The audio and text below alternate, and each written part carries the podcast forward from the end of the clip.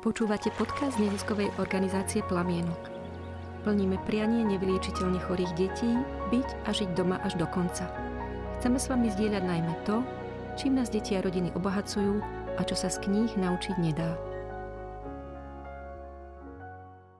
Tak, prihovárame sa vám opäť a znovu z nášho improvizovaného audioštúdia v Plamienku. Tentokrát sa to štúdio nachádza v jednom malom bytiku. Nepovieme kde, ale blízko od plamienka. A predo mnou sedia hm, pre mňa dvaja vzácní ľudia, Klára a Dávid. Um, a prijali moje pozvanie, napriek tomu, že to asi ľahké nie je. Dozviete sa viac o chvíľku. A chcela by som, aby tento podcast bol o čriepkoch zo života, ktoré, ktoré nás inšpirujú. Už bez ohľadu na to, aké tie čriepky sú. Takže navrhujem, že by sme to tentokrát urobili naopak, ako sme zvyknutí. Ja skúsim predstaviť vás a vy poviete, či je to OK a vy predstavíte mňa. takže, a, takže predo mnou sedí Klára a Dávid, a manželia, mladý pár, a, mamina a tatino Malá Horiška, ktorý je tu tiež s nami. A vy ste spolu študovali biológiu, takže tam ste sa spoznali a hovorím si, že možno, že aj preto máte tak tej medicíne a k tej práci, ktorú do plamienok tak nejak blízko, že niekedy viete viac ako my. a, a veľa ste cestovali. To, čo o vás viem. A, a mm, vy, David, hráte na gitare a hráte na harmonike. A, aj akože ste hrávali na svadbách a na oslavách E, kývate rukou, tak ja neviem, ak to upresníte. Áno, hrával. Áno, mm, takže vyzerá, že sa asi až tak nemýlim a o vás, Klary, viem, že no viem, vidím, že krásne štrikujete a, a pre deti a tvoríte a nielen oblečenia, aj hračky. Takže vidím, že žijete napriek všetkému, čo sa deje. No a neviem, ako vy mať, vnímate vy mňa. Neviem, či sa to dá zosumarizovať nejako. Akokoľvek za tú no. krátku dobu. Ja moc o sebe nehovorím, nie, málo kedy teda, ale tak čo, si, čo tak tušíte? Až takto osobne, hej? No, tak neprofesionálne, lebo hovoriť o tom, že som lekár, to asi ľudia poznajú. Tak ako ma vnímate?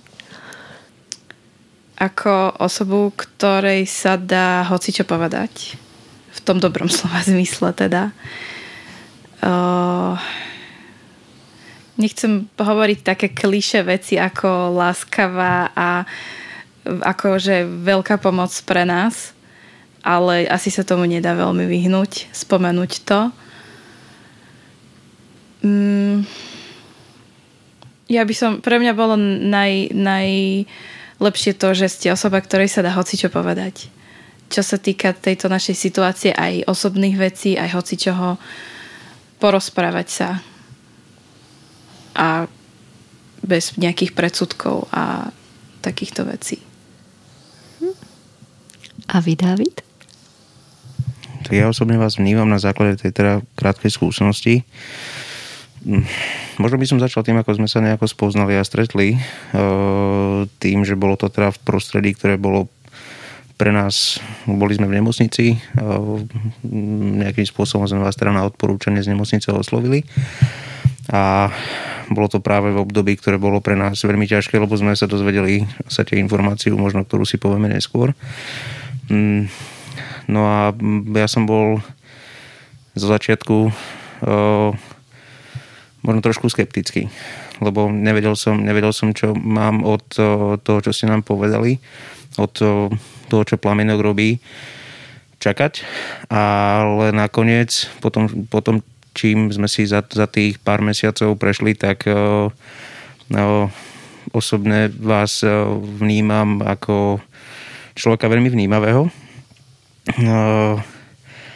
ktorý ktorá eh, zasvetila svoj život nejaké, nejaké misie a práve pomoci eh, rodičom detí, ktoré majú ktoré sú tráne vyliečiteľné choré.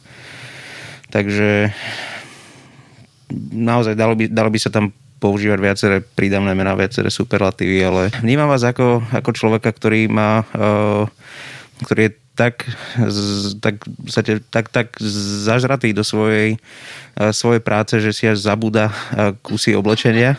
To možno to nevyznie úplne dobré, ale jedná sa naozaj o, o šály a, a podobné veci. Uh, ale to bola taká trošku crazy vec. No. Ale vždy sa to tu našlo. Áno, vždy sa, vždy sa to našlo. No, máme teda informáciu, že sa to nejde len u nás. Takže úschovňa funguje. úschovňa funguje. Ďakujem veľmi pekne, tak ďakujem aj za tie slova. Mm. Zaspomínajme na to, ako keď sme sa stretli a ako vlastne tak nejak sa to stalo, že ste nakoniec pomoc plamienka prijali.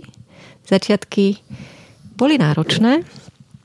Mm a, a ja sa priznám, že po tých našich prvých stretnutiach som tak niekde ani veľmi neverila, že, že nakoniec budeme my, ktorí vám pomôžeme a som si aj povedala, že to nevadí alebo každý máme svoju cestu, ale potom tak nejak sa to stalo. Po mesiaci to asi až bolo, že? Po, po, potom, keď sme sa videli, tak to asi až po mesiaci.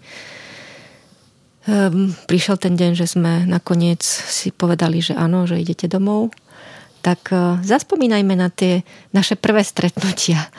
Možno na to prvé a potom ešte jedno sa mi zdá, že bolo a potom som si ja povedala, že už nie. um, tak naše prvé stretnutie, áno, treba povedať, že my sme vedeli, že plamienok existuje aj predtým, ako sme sa dostali do tejto situácie. Ale tak naše prvé stretnutie bolo, keď bol Ríško na Are. Jednoducho jeho zdravotný stav sa zhoršil, bol dlhodobo na áre a naša pani doktorka spolu s pani doktorkou z ára nám odporúčili, že teda je to taká organizácia, ktorá by nám mohla pomôcť a že pani doktorka vždy chodieva do nemocnice v istom čase a že vtedy by sme sa mohli stretnúť, aby sme sa porozprávali o tom, že čo a ako ďalej a či by ste nám teda vy vedeli byť nejakým spôsobom napomocní. Mm. Čo sa vám, čo, čo, čo bolo v hlave vašej, keď, sa toto, keď ste toto počuli, že čo sa vtedy dialo? Ako ja som to čakala, lebo keď som zistila, akú, aké ochorenie Ríško má, respektíve aké sú prognozy, tak, e, tak plamienok mi ako v hlave vyskočil, hej? Lebo tým, že človek vie, že registruje, že takáto organizácia existuje, tak asi sa to stane skôr či neskôr. Skeptická som bola. Lebo na začiatku, keď o, vám povedia, že o, keď vám povedia tieto prognozy a veci okolo toho, tak e, a príde človek, ktorý je navonok kľudný, pritom vy ste vo vnútri absolútne nahnevaný, rozrušený a príde človek, ktorý je kľudný a rozpráva vám veci ako že veci typu láskavý a rešpektujúci a podobné no, prídavné mená, ktoré sa vám s tou situáciou absolútne nespájajú tak je podľa mňa trošku ťažké to prijať. Čiže my sme to za začiatku možno brali skôr po takej tej, ako by som, te, takej tej nutnej s, um, strany, že jednoducho, áno, je to pomoc, ktorá nám bude k dispozícii a nemusíme chodiť po lekároch, ale môžeme jednoducho zavolať a vedieť. Ale z tej psychologickej stránky bolo náročné si nejakým spôsobom pripustiť, že by to naozaj mohlo byť tak, ako ste nám to vraveli, či už vy, alebo ako sme sa dočítali na, na vašej stránke, alebo tak podobne. Mm-hmm. Ale to bolo podľa mňa až neskôr, lebo nás z Ára prepustili do... E, my sme išli z Ára vlastne do Biskupic vtedy. Čiže to bolo podľa mňa až ten druhý krát, keď sa mu vtedy tak pohoršilo a keď sme boli vtedy v nemocnici s tým, že už môže byť uh, až, až veľmi, veľmi zle. A vtedy to bolo druhýkrát. Mm-hmm. Neviem, či sa moje pocity dovtedy nejako rapidne zmenili, lebo vtedy bola situácia s Ríškom taká, že veci išli hrozne rýchlo a človek to nestíha um, sledovať a už vôbec nie nejakým spôsobom akceptovať, že čo sa deje. A Myslím, že to, čo hovoríte, hovoria mnohí, že som toto počula od mnohých mám alebo mnohých rodičov, uh, že vlastne to ide strašne rýchlo tak smerom, ktorým nechceme. Čo myslíte, že vám alebo aj rodičom ako vy v takýchto obdobiach najviac pomáha, pomáhalo? Alebo ako by sme sa my, či už lekári, sestry alebo ktokoľvek, kto je okolo vás, ako by sme mali fungovať, chovať sa, alebo ako, ako, ako vám pomôcť, alebo ani nie, že pomôcť, ale byť s vami tak, aby vám to nevadilo, aby, aby, sme, aby ste cítili, že niekto vedľa vás je, ale zároveň vás to neobťažuje. Ja si myslím, že to, čo ste robili, bolo, ste robili dobre, ale človek k tomu musí dospieť. Na začiatku si myslím, že je úplne jedno, čo okolo neho ľudia robia. Lebo akceptovať tú situáciu nejako ten človek musí podľa mňa sám v sebe. Niekomu to trvá dlhšie, niekomu kratšie, ale neviem, na nikoho nie je tam žiaden, myslím si, postup, ktorý by sa dal aplikovať. Nám veľmi pomohlo to, že ľudia okolo nás boli veľmi milí a láskaví a boli voči nám otvorení. Toto nám pomáhalo.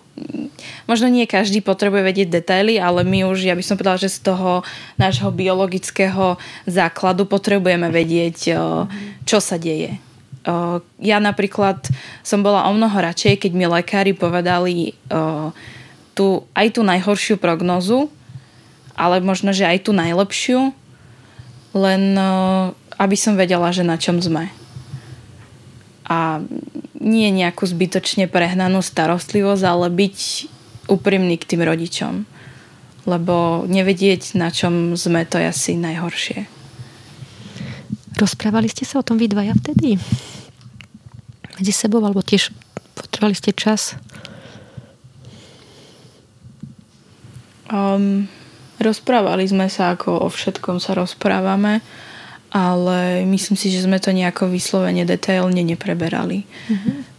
Na začiatku, keď sme sa teda dozvedeli ríškovú diagnózu, že teda si môžem povedať, že nie, nie je to ešte geneticky úplne potvrdené, ale ide, jedná sa o, o Leo syndrom, čo je teda mm, genetické ochorenie, ktoré má, tak to jednoduchšie poviem, jeho teličko má problém si vyrábať energiu ako takú a s tým je spojené aj to, že ako rástol, tak stále mu tá energia nestačila. No a my keď sme sa toto dozvedeli a s tým ten jeho stav sa postupne začal zhoršovať, tak bolo to dosť skokové a samozrejme stále sme sa o tom rozprávali v tom štýle, že hľadali sme možnosti, akým spôsobom, či je možné no, realizovať nejakú liečbu. No, keď sme sa dozvedeli, že to patrí do skupiny ochorení, na ktoré ešte nepoznáme liečbu, tak samozrejme bola to prvá taká veľká rana. Ďalšia taká veľká ťažká rana prišla potom, si pamätám, ja som bol v práci, no a dozvedeli sme sa výsledky z ríškovej magnetickej rezonancie hlavičky, kde teda bolo už viditeľné, že to ochorenie zasialo aj jeho, mozog. No a aj tie prognózy vtedy neboli v žiadnom prípade rúžové. A práve v tom období bolo pre nás naozaj nemyslím si, že by nám pomohlo, keby či už lekári alebo ktokoľvek iný v našom okolí sa nás snažil nejakým spôsobom utešovať, čo bolo teda ako povedala, ako povedala Klára, tak sme vždy boli postavení pred hotovú vec s reálnymi faktmi a samozrejme nám osobne veľmi pomohlo to, že sme mali možnosť sa rozprávať s lekármi, hľadať spoločne spôsoby to ako, to, ako možno podporiť ten jeho stav, ako ho dostať do nejakého štádia komfortu, aby, aby ho nič nebolelo, aby dokázal fungovať tak nejako, som povedal, možno v takom nejakom bezbolestnom štádiu. A čo sa týka prístupu lekárov, tak uh, môžem len potvrdiť manželkyne slova, že v začiatku sme boli možno tak nejako zasiahnutí, respektíve mali sme hlavu niekde úplne inde, že nám bolo absolútne jedno, kto sa k nám ako správa, ale časom sa ukázalo práve to, že kľúčom možno k tomu prekonaniu alebo nejakému takému zvládaniu tej situácie, lebo nemôžem povedať, že sme niečo prekonali, respektíve skôr sme sa s tým naučili nejako fungovať, tak ako to je to teraz. Tak bolo to, že bola práve tá komunikácia. To, že do, nikto nás do ničoho netlačil, nikto nás do ničoho nenútil, vždy to bolo na našom nejakom rozhodnutí a uh, obaja, obaja teda zastávame ten názor, že uh, nechceme nemáme dôvod neveriť lekárom, ktoré, ktorí majú teda naozaj v, tých, v, v, oblasti, v oblasti medicíny dlhoročnú prax, dlhoročné skúsenosti. My sme v tejto oblasti naozaj len nejakí lajci a no, máme nejakú takú veľmi hrubú predstavu, ale samozrejme nedovolíme si nič, ne, príjmať nejaké takéto zásadné rozhodnutia. Preto vždy, keď sme sa porozprávali či už so šetrujúcim lekárom alebo, alebo s vami o tom, povedali nám, povedali ste nám vy, alebo uh, aj iní lekári, ktorí Ježiška ošetrovali, že čo, je, čo si myslíte, že je pre neho najvhodnejšie, najlepšie, tak, uh, tak to sme sa snažili nejako akceptovať a vždy nám to prišlo na základe toho rozhovoru ako, uh, ako najvhodnejšia možnosť. Čiže asi, asi tá komunikácia, ako na tú pôvodnú otázku, to bolo, to bolo veľmi pôvodné a to také, že nenásilné, netlačiť do ničoho jedna vec, čo ste nám teda vraveli vy ako, uh, ako plamienok od začiatku, bolo niečo, čo no, keď sme sa dozvedeli, ako je na tom ríško, tak sme žili možno v nejakej takejto alebo žili sme len tým. Ako všetko ostatné pre nás pre, prestalo byť podstatné. No a pamätám si, keď sme sa teda o tom rozprávali a vraveli ste, že podstatné je to, aby sme napriek tomu, čo sa deje, sa snažili ďalej fungovať v nejakých svojich koľajach a aby sme neprestali, aby, aby sme neprežívali, ale skúšali aj žiť ako tak. Samozrejme v dnešnej dobe to nie je úplne uh, možné naplno, ale aj to nám veľmi pomáha jednoducho mm, neupadnúť do nejakej apatie, do depresie, ale skôr snažiť sa stále nejako fungovať. Ako žijete teraz? Že keby, asi keď nás niekto počúva, tak možno si to celkom nevie predstaviť, že, že ako žijete, alebo čo je to ten život pre vás? Mám pocit, že snažíme sa čo najnormálnejšie prežívať ten deň. Um, nedá sa to byť každý deň zahlbený do toho, čo sa deje, lebo potom všetko ostatné, keď si človek dá zamyslí sa nad tým, čo sa deje, tak všetko ostatné stráca zmysel. To znamená, že ja som hovorila aj našej pani doktorke, že o tomto je jednoduchšie byť v nemocnici ako byť doma, lebo v nemocnici sa človek nemusí o nič iné starať a zaujímať môže sedieť celý deň pri tom dieťati pri posteli a žiť kvázi ten nemocničný život, ale verím tomu, že po istom čase to začne trošku liezť na mozog. A stále nejakým spôsobom sa snažíme fungovať, no manžel pracuje napriek alebo vďaka lockdownu doma.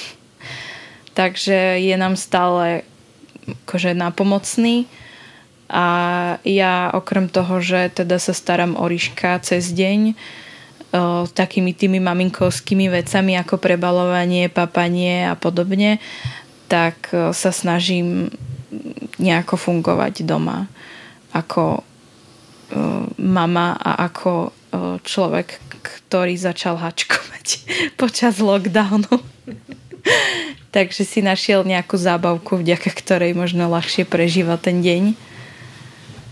A... Ja, len, ja len poviem, že hačkujete krásne veci. Zvieratka, príšerky, trička, teraz fusak najnovšie, čo ste minule ukazovali. A proste je to krásne, esteticky je to krásne, je to, tá vlna je jemná, nežná, sú to také pastelové, jemné farby a, a teda krása pre mňa je život. Takže možno, že je to zábavka, tak akože ľahko povedané. Na druhej strane tvoríte čosi, čo je nové a krásne. Takže ako v tomto mi to príde úžasné. Spomínali ste rozdiel medzi nemocnicou a domovom.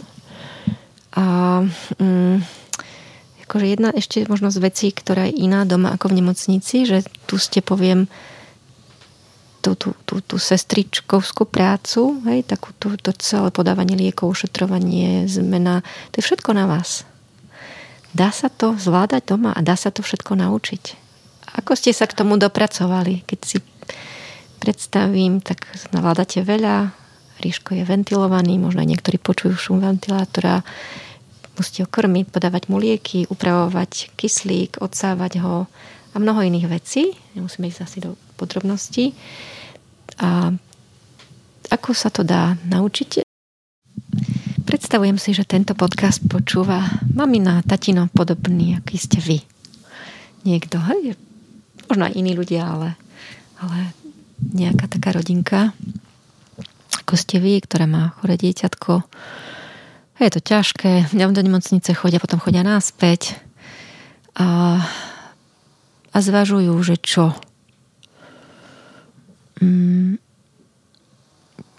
Keby za vami prišla taká mama opýtala sa, že tak, ako čo mám robiť, alebo jak to ty vidíš, čo by ste jej povedali? Nemyslím jej radiť, ale skôr tak akože, čo by ste jej asi povedali? Keby za mnou príde nejaká takáto maminka, tak eh, by som sa s ňou rozprávala o tých veciach.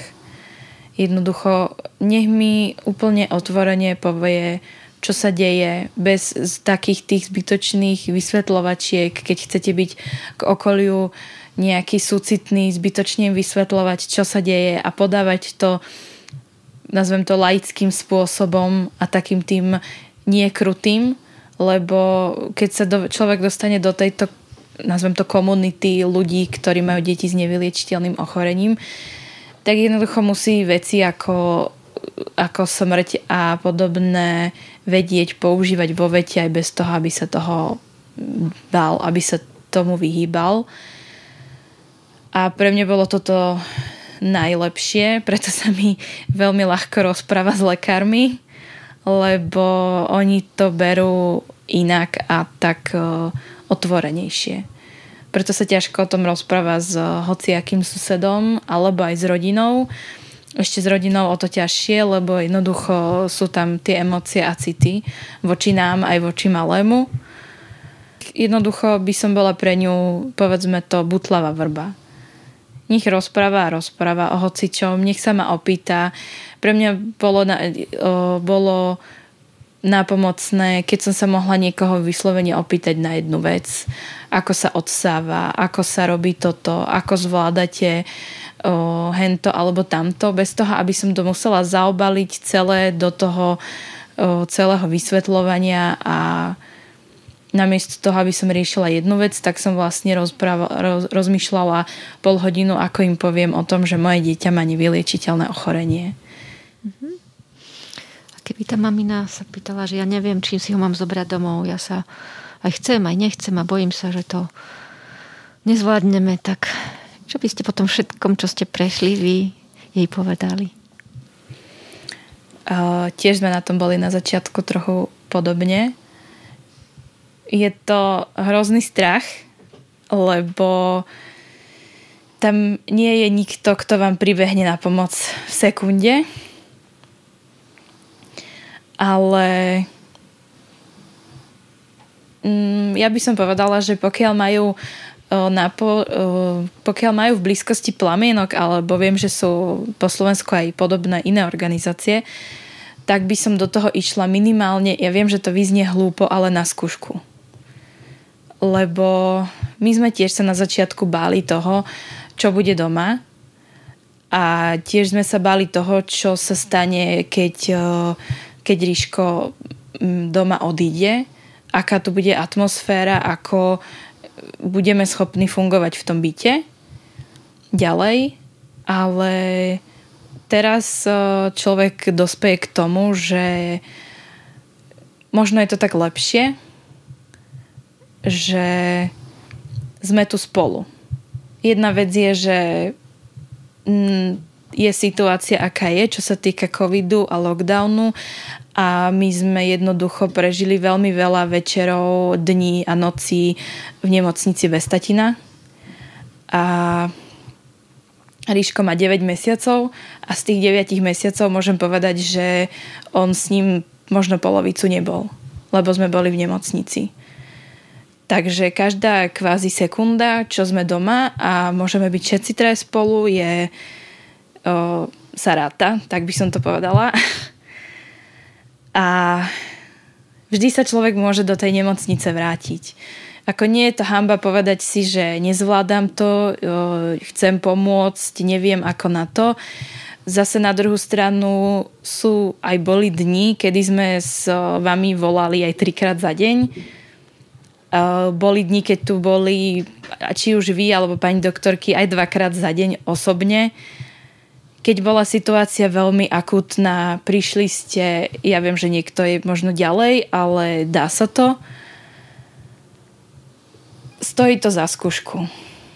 Uh, nie je to, teda Ríško má spravenú tracheostomiu aj PEK a nie je to nenaučiteľné na začiatku, keď, ja som, keď mi na áre ukazovali, ako sa ošetruje tracheostomia a mala som mu len rozstrihnúť tú šnúrku, čo mu, čo ho, mu to držala okolo krku, tak sa mi ruky klepali tak, že, že by som mu pomaly oči vypichla tými nožničkami a teraz mu mením doma kanilu sama čo ne, nechcem vravieť, aby to vyznelo ako nejak, že sa chválim, ale je to naučiteľné. Robíte to lepšie ako ktorýkoľvek zdravotná sestra alebo lekár, lebo máte taký kontakt s ním, že presne viete, kedy je v akej polohe.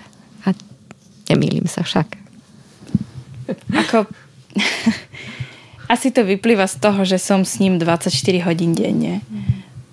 O, takže a sú veci, ktoré na kanilu sa dá chodiť do nemocnice na výmenu. Plamienok môže meniť kanilu pani doktorky a my sme to od začiatku tak nejako brali, že ja som to nespochybňovala, ani som sa nepýtala, keď mi povedali, poďte, naučíme vás, e, ako robiť s pegom, ako robiť s trachostomiou. Ja som sa, jasné, že človek má rešpekt, ale je to moje bábo a tak ako som ho predtým kojila a tak ako som ho potom krmila z flašky, tak teraz mu dávam mliečko do pegu. Takže pre mňa to je len o tom naučiť sa to a naozaj, keď nie je to jednoducho až taká raketová veda. Dá sa to.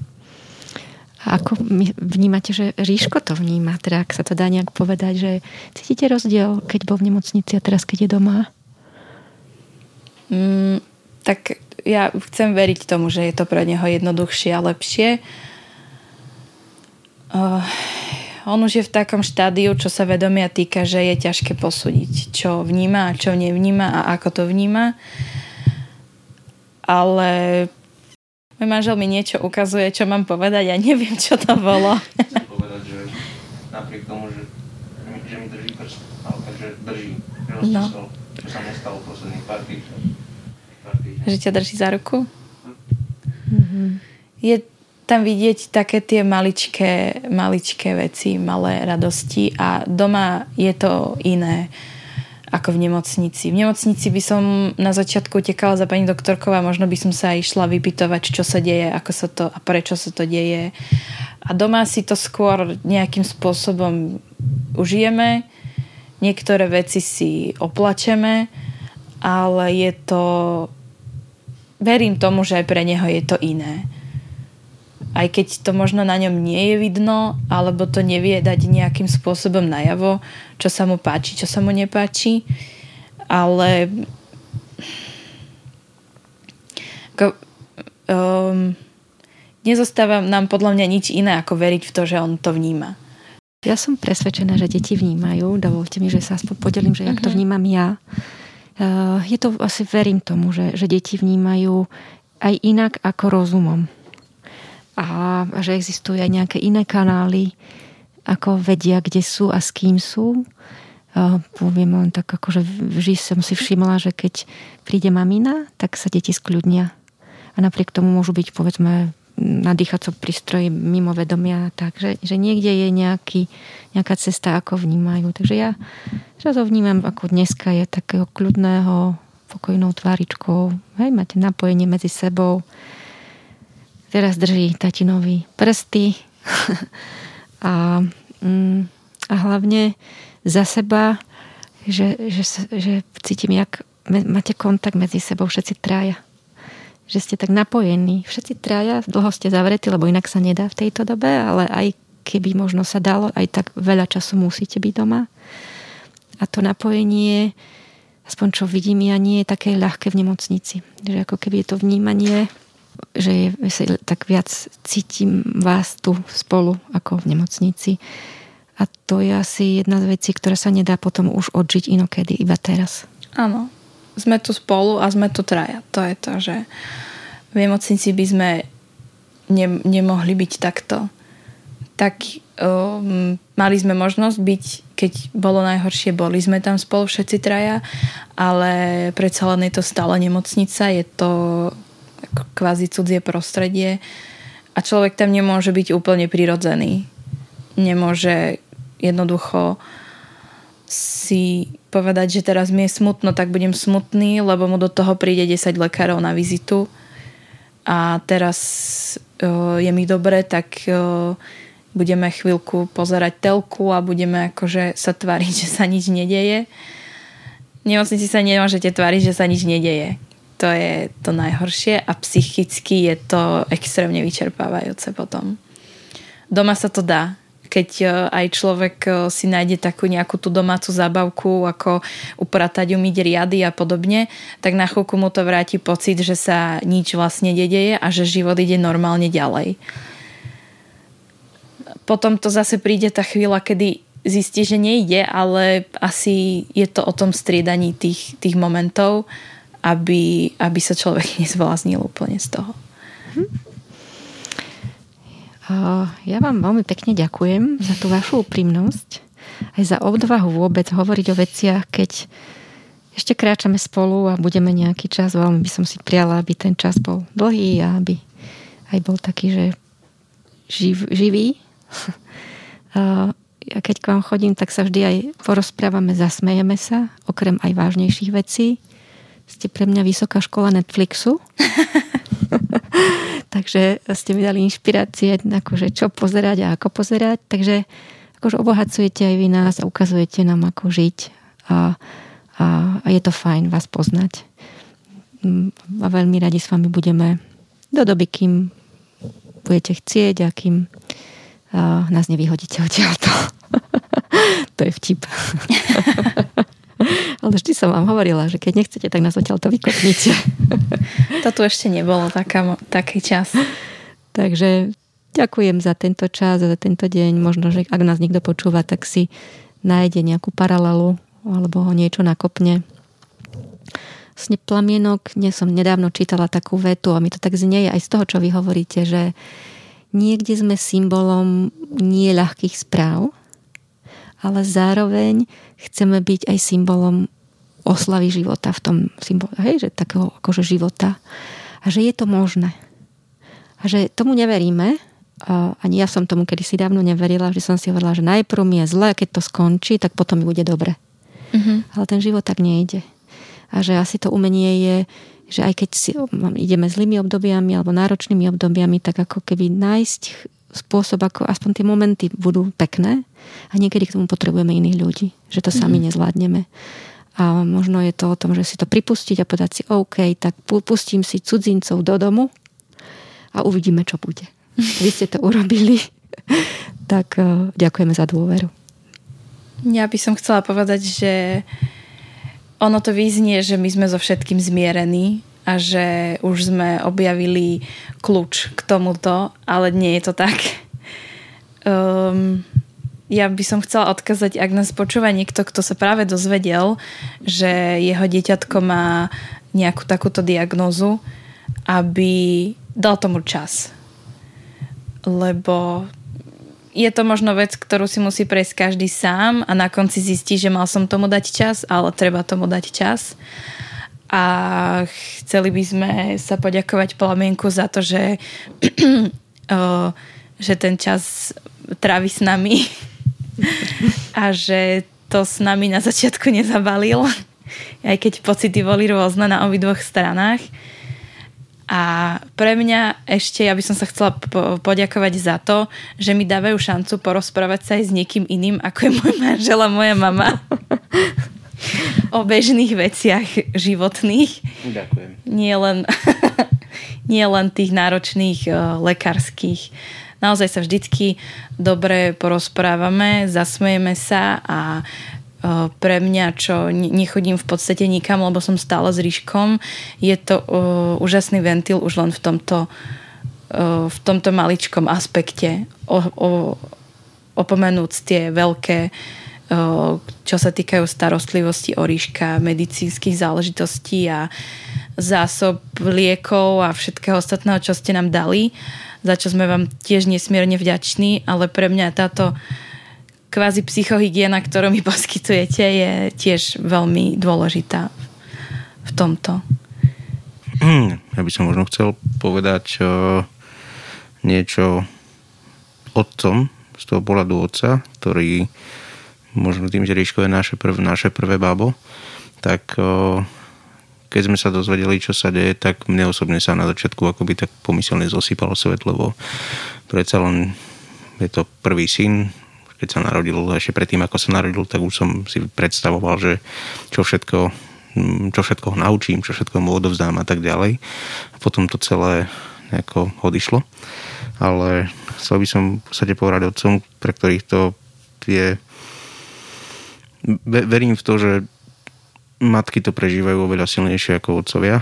Už len preto, lebo to bábo minimálne teda preto, že to, to dieťatko nosili 9 mesiacov v sebe ale sám viem, že respektíve na základe toho, čo manželka povedala, že sme spolu výrazný čas, ne, teda dosť veľa času neboli kvôli obmedzeniam a podobne, tak o, môžem tak trošku apelovať na otcov, že ak sa dá, tak o, trávte so, so svojou rodinou čo najviac času.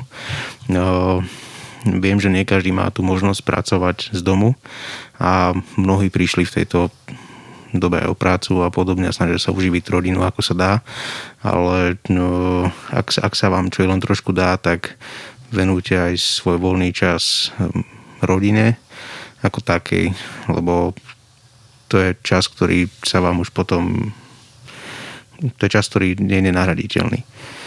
No a spomínali ste teda ja, si len tak pamätám na jednu takú prírodu, vtedy, keď ste k nám boli, u, u nás, keď ste boli možno tak prvý druhýkrát.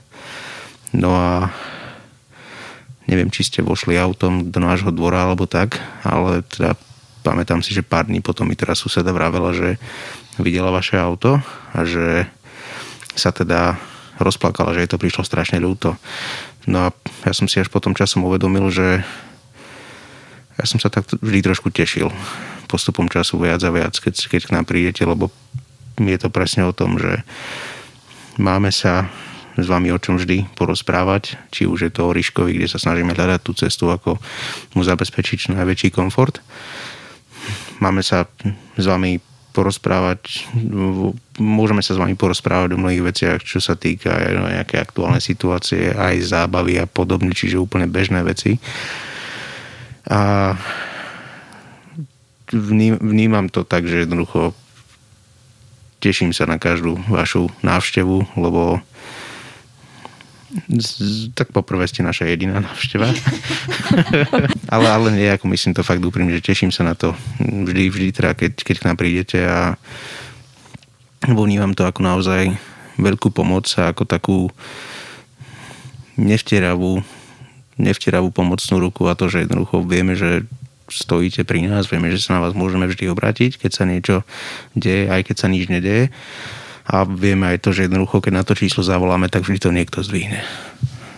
Nie, tak z toho vychádza, že ľudia, ktorí nepoznajú plamenok, tak uh, plačú, keď uh, vidia vaše videá, čítajú o vás. A ja som taká bola. Tiež mi slzička vyhrkla, keď som pozerala vaše príbehy.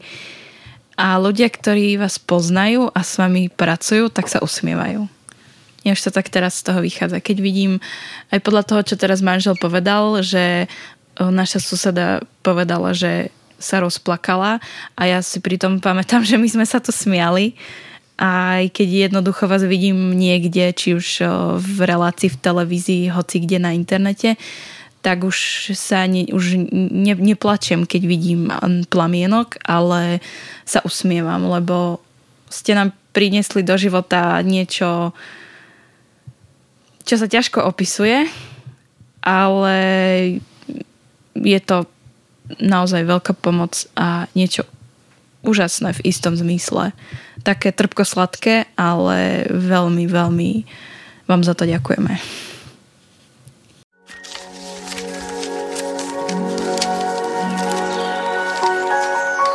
Počúvate podcast neziskovej organizácie Plamienok.